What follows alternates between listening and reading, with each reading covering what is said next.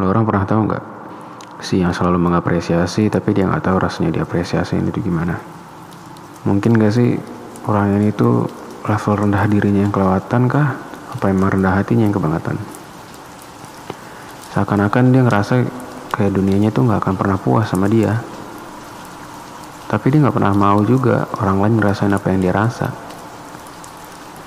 Karena mungkin dia udah di dalam lingkaran kekecewaan yang dia juga udah nggak tahu gimana cara keluarnya.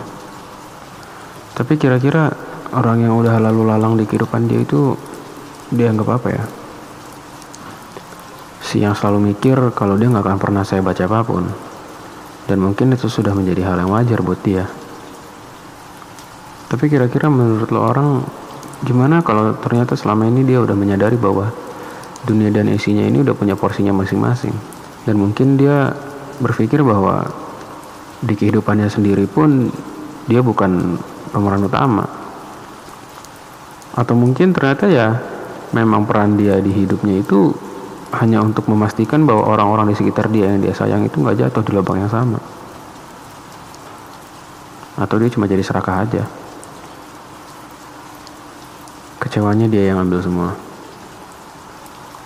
Sampai lupa ternyata bahagianya juga udah habis buat orang lain.